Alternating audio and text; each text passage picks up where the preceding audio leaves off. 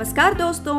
तो आज का पहला एपिसोड हम शुरू करेंगे गुरुदेव रविंद्रनाथ टैगोर के साथ। मेरा नाम है स्मिता और चाय विद स्मिता में आपका स्वागत है। आज का ये एपिसोड समर्पित है गुरुदेव रविंद्रनाथ ठाकुर को। रविंद्रनाथ जी 19वीं 20वीं सदी के आश्चर्य पुरुष थे। उनकी रचनाओं में संसार के साहित्यकारों, विचारकों को बहुत ज़्यादा प्रभावित किया। सन 1913 में नोबेल पुरस्कार प्राप्त करने वाले वे एशिया के पहले लेखक थे। उनकी आवाज़ से देश की जनता का आत्मबल बढ़ा। देश की राजनीतिक जागृति में उनकी भूमिका महान है। राष्ट्र सम्मान की रक्षा के लिए उन्होंने ब्रिटिश सरकार द्वारा दी गई नाइटहुड की उपाधि लौटा दी। गुरुदेव ने अपनी रचनाओं में एक ऐसी दुनिया का सपना दिया। Where the mind is without fear and head is held high. उनकी रचनाओं में आदमी खुद को देख सकता है आत्म साक्षात्कार कर सकता है। इस धरती पर फलते फूलते जीवन की कोई सीमा है भला? गुरुदेव के स्वर में है हमारी आशाएँ, उनकी पुकार में है हमारी प्रार्थनाएँ। धरती पर पूरे संसार में फैली सांसों से जुड़ा है उनका अस्तित्व। उनका जन्म 7 मई 1861 को कोलकाता में एक संभ्रांत परिवार में हुआ था। वे ब्रह्म समाज के नेता देवेंद्रनाथ टैगोर के सबसे छोटे पुत्र थे। सत्रह साल की उम्र में अपनी औपचारिक शिक्षा के लिए वे इंग्लैंड गए, पर वहाँ उन्होंने पढ़ाई खत्म नहीं की और वापस आ गए। रविंद्रनाथ टैगोर के लेखन की जड़ें भारतीय और पाश्चात्य दोनों विद्या परंपराओं में गहरी है। कविता, गीत, कहानियाँ और नाटकों के रूप में उपन्यास के अलावा इसमें आम लोगों के जीवन, साहित्यिक आलोचना, दर्शन और सामाजिक मुद्दों के चित्रण भी शामिल है।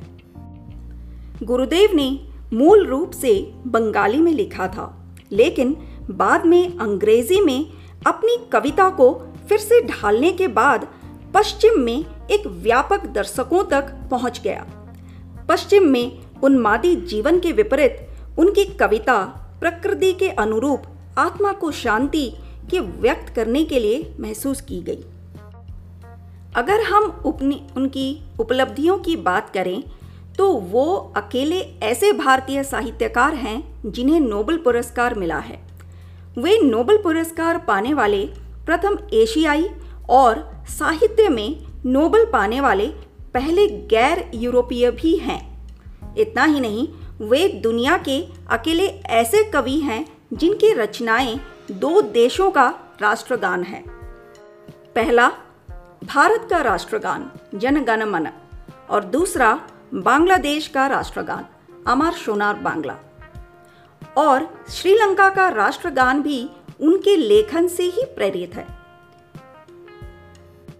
गुरुदेव कहते हैं कि कलाकार प्रकृति का प्रेमी है, अतः वह उसका दास भी है और स्वामी भी। आपको बता दें कि 60 साल की उम्र में, यानी 60 इयर्स की उम्र में, टैगोर ने ड्राइंग और पेंटिंग शुरू की। उनके कार्यों की सफल प्रदर्शनियाँ पेरिस में की गई थी और इसका प्रोत्साहन उन्हें फ्रांस के कुछ आर्टिस्ट से मिली थी। ऐसा माना जाता है कि वो शायद रेड ग्रीन कलर ब्लाइंड थे और जिसकी वजह से उनके पेंटिंग्स में बहुत अजीब तरह की रंग योजनाएँ देखने को मिलती है। टैगोर ने 1917 को सैंटा बारबरा का दौरा किया था और वहाँ के शिक्षा शैली से प्रेरित होकर शांति निकेतन की स्थापना की और उस स्कूल का नाम रखा विश्व भारती। ये सामान्य स्कूल से काफ़ी अलग था। यहाँ बच्चों को तोती की तरह रटने नहीं दिया जाता था, बल्कि गुरुओं ने विद्यार्थियों को व्यक्तिगत मार्गदर्शन दिया, जैसे भावनात्मक, बौद्धिक और आध्यात्मिक।